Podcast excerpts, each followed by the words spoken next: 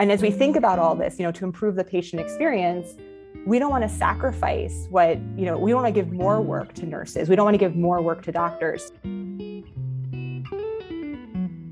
Hello, everyone, and welcome to HIMSScast. My name is Mike Miliard, and I'm executive editor of Healthcare IT News. We'll be speaking today about patient experience and patient safety and how they can be improved in the hospital setting by taking a more human centered approach and embracing some new and innovative processes and technologies. My guest today is Rebecca Pinn, who's the Director of Innovation Strategy at EPAM Continuum. Welcome, Rebecca. Thanks for being here. Thank you so much for having me. It's great to have you. You know, before we kind of get into this, tell me just a bit about yourself, perhaps, and the work you do at EPAM and, and, and some of the design questions that you're interested in. Sure. So I work at EPAM, which is one of the fastest growing technology services providers in the world.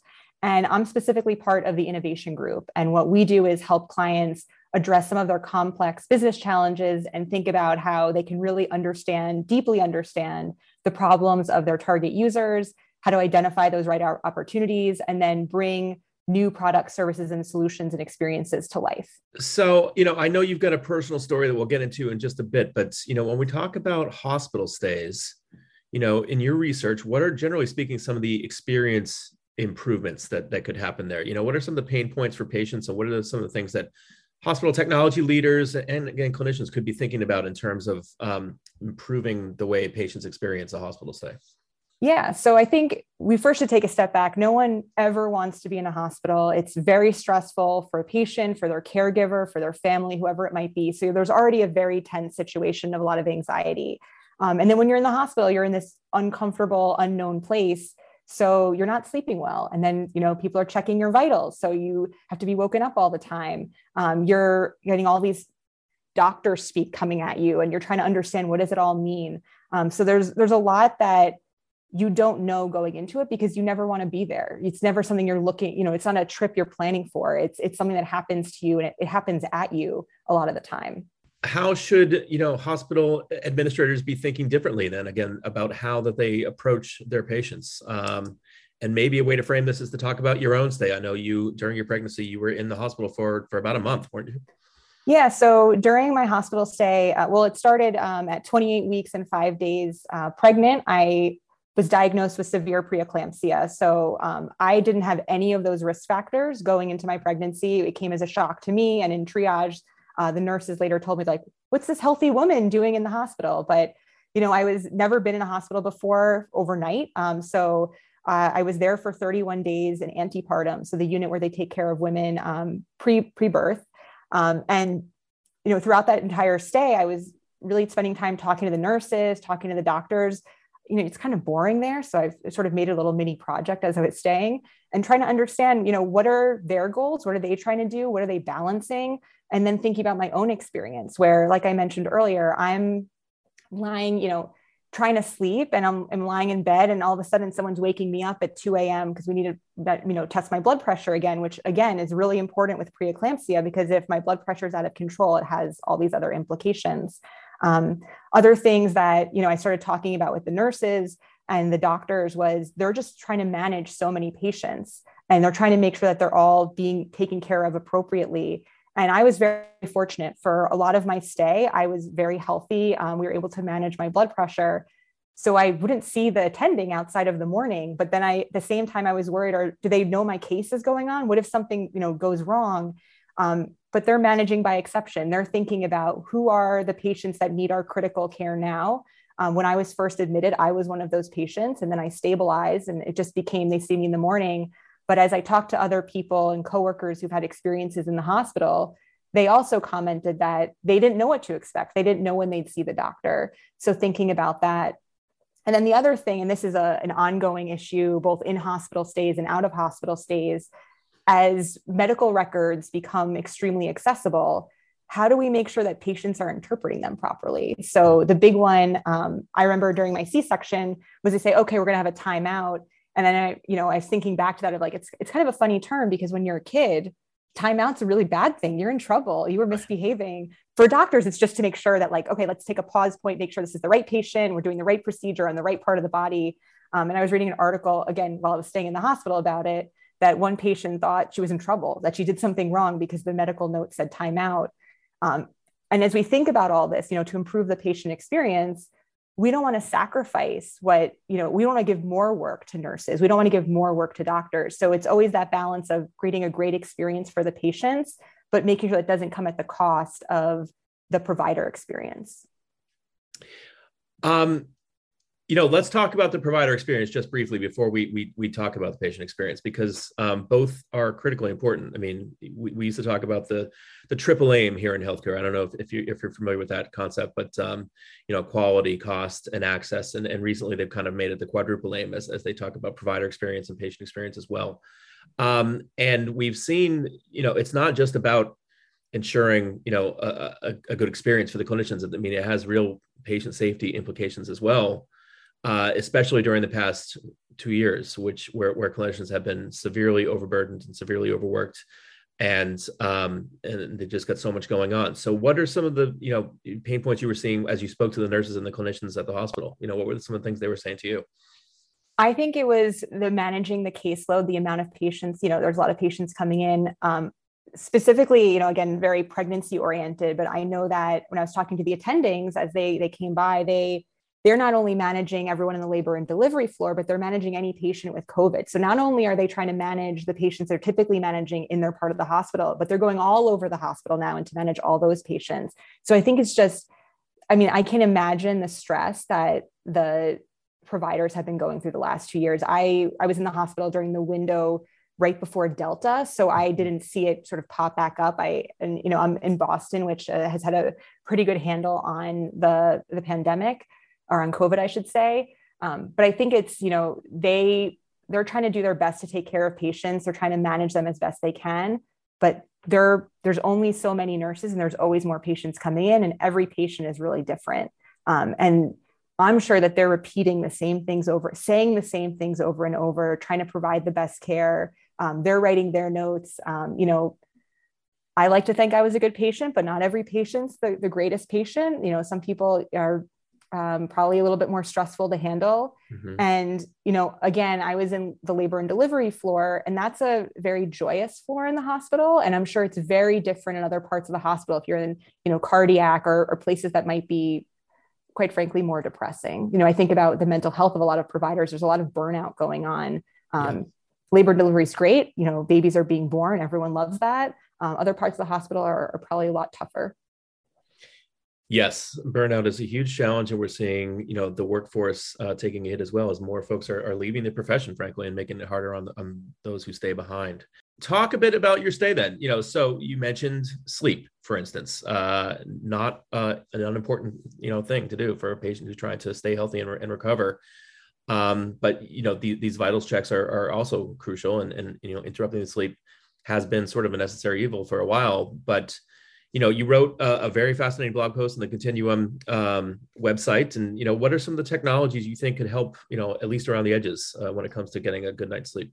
Yeah, I think as we think about what is being used in the consumer world, people are very comfortable with wearables. You know, everyone's got an Apple Watch or a Fitbit. I think it's not, it doesn't feel very alien anymore, and people feel very comfortable wearing those things all the time. And I was a little surprised that it hasn't been incorporated already because I, you know, we think about it's just so part of our lives that why isn't this technology being incorporated and then I think, you know, as we were talking to colleagues, there's there's probably lower tech solutions as well. Just understanding the mon- like monitoring the room and understand when someone getting out of bed, knowing, you know, if a patient's already up, can we utilize that time better? So there's the extreme of monitoring the patient, the, the vitals specifically, but then there's also maybe we just need to monitor the room. And if there's a lot of movement happening in the room, we can use that time, utilize that time to check on their vitals and not have to wake them up because you know, you never know patients wake up in the middle of the night people do. So maybe it's a combination of the two but again this this technology exists and it'll be a great way to start incorporating it. And also knowing knowing that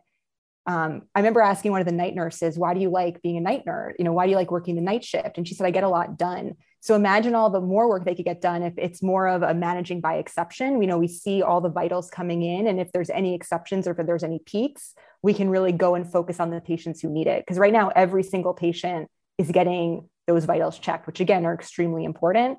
But if they're fine, do they need to get it done? Do they need to have a nurse come in every four hours, or could that be passively collected? And then anytime there's a spike, that's when they start bringing in the attending and bringing in the nurses and getting that attention that they need. Absolutely. Medical records you mentioned as well. Um, I am one of the folks out there who have made the mistake before of logging into their patient portal and reading, you know, clinical notes from my doc who that I did not understand and perhaps were a bit scary in the in the terminology. And you know uh, it happens as patients get access to their you know to their portals um, so quickly before the clinician has a chance to talk before their doctor has a chance to talk to them um, what are some you know ideas that you you know were musing about perhaps as when it comes to um, translating some of that uh, medical jargon into into language that patients can understand yeah, I think the first that would be really interesting is just using uh, machine learning to basically have the doctor version. Like the doctor writes up the notes. They don't. They shouldn't have to worry about the patient reading it. They should worry about being medically accurate, and then using machine learning to create a patient interpretation. Like how should the patient read this? Because we don't want. To, first of all, I don't think doctors love writing the notes in the the EMR system anyway. But we don't want to double their work or triple their work. We really want them focusing on making sure everything is accurate. And then can we use machine learning to create that? Um, patient version. And then I think there's also other things I think about. Um, you know, I, I, put it in the blog post as well, but this idea that there's certain words that might be misconstrued. Can we call out and define those? Can we basically say, you know, like a underline it and you know, like a hyperlink of like, what is a timeout? You know, I said timeout before. What does a timeout mean um, in a medical setting and how that could work? Um, you know, I think it's also really interesting because you you get, like you said, you get some of these um, results before your doctor, and i know in pregnancy specifically everything is abnormal. Like when you're pregnant every every chart and every result you get is slightly abnormal. And what doctors are really great at is providing that context.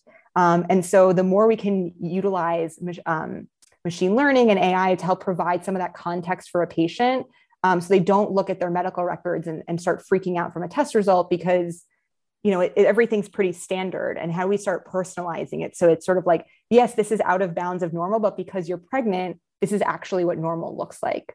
And you talk you know interestingly about you know ways to use smartphones and, and tvs to to kind of communicate to patients that they're being cared for. You know uh, you mentioned the, the just the necessity of, of clinicians triaging the patients who, who need the most care and, and sometimes you know, frankly, you know, you you can feel ignored sometimes in, in a hospital setting as, as as docs are rushing around. So, what are some uh, technologies you see being helpful there?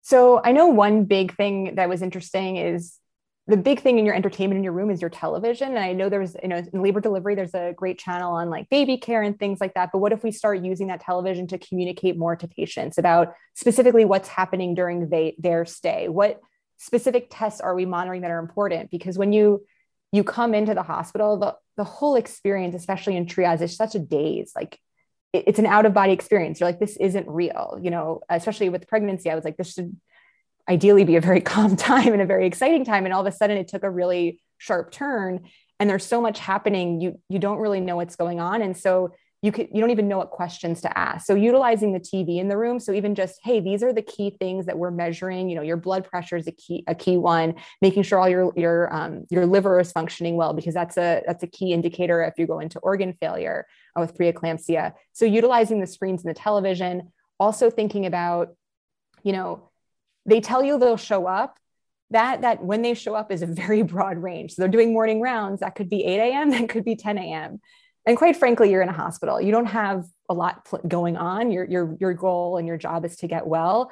But how do we better um, help people think about or help patients understand when a doctor might see them? So you know i think about it bus stops or um, when i'm taking the t in boston it says you know the train is two stops away. It's not telling you exactly what time but you have a sense of like okay they'll be here soon um, you know, I also, I'm again thinking about provider experience. We don't want providers to feel like they're being watched too heavily, but, you know, making sure that they feel the flexibility and comfort of being around the hospital, but also at the same time, letting patients know like you're, you're coming to you, they'll be there. Um, they just need to see other patients right now.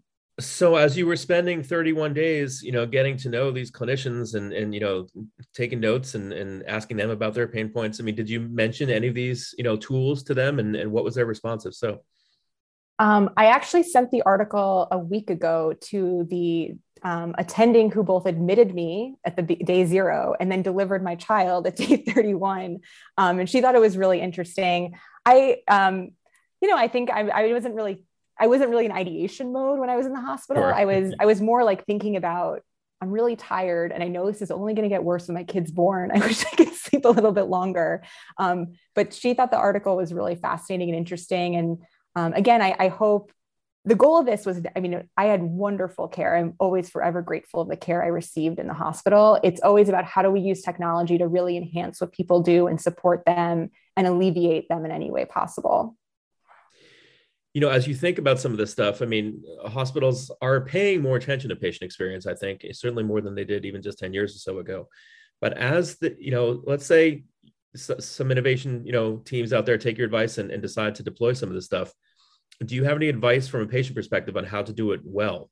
Uh, and and make sure that it's not just you know some consumer tools that they kind of throw out there and and you know that they're actually used and actually do improve the, the patient stay yeah my my view and, and maybe this is because this is what i love to do every day it's what is what is the problem what is the meaningful problem that we need to solve and why is it important that we solve it and once you identify that meaningful problem and where there's an opportunity so we identified the problem. Why do we want to change it? Why do we want to make it better? The ideas flow from there. But once you have that really meaty problem that solves that patient need, um, ideas will, will flow and then technology can always be used to support it. But I'm always all about getting to know the users. In this case, you know, with healthcare, it's always about patients and providers, really getting to know their experience, what they're going through, both functionally and emotionally, and um, making sure you identify those meaningful problems to solve.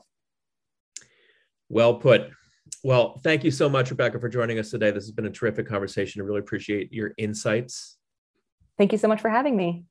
And thanks, of course, to the audience for listening to this episode of HIMSScast. Uh, we encourage you to rate and review us. And if you like what you hear, please subscribe to the podcast on Apple Podcasts, Spotify, or Google Play.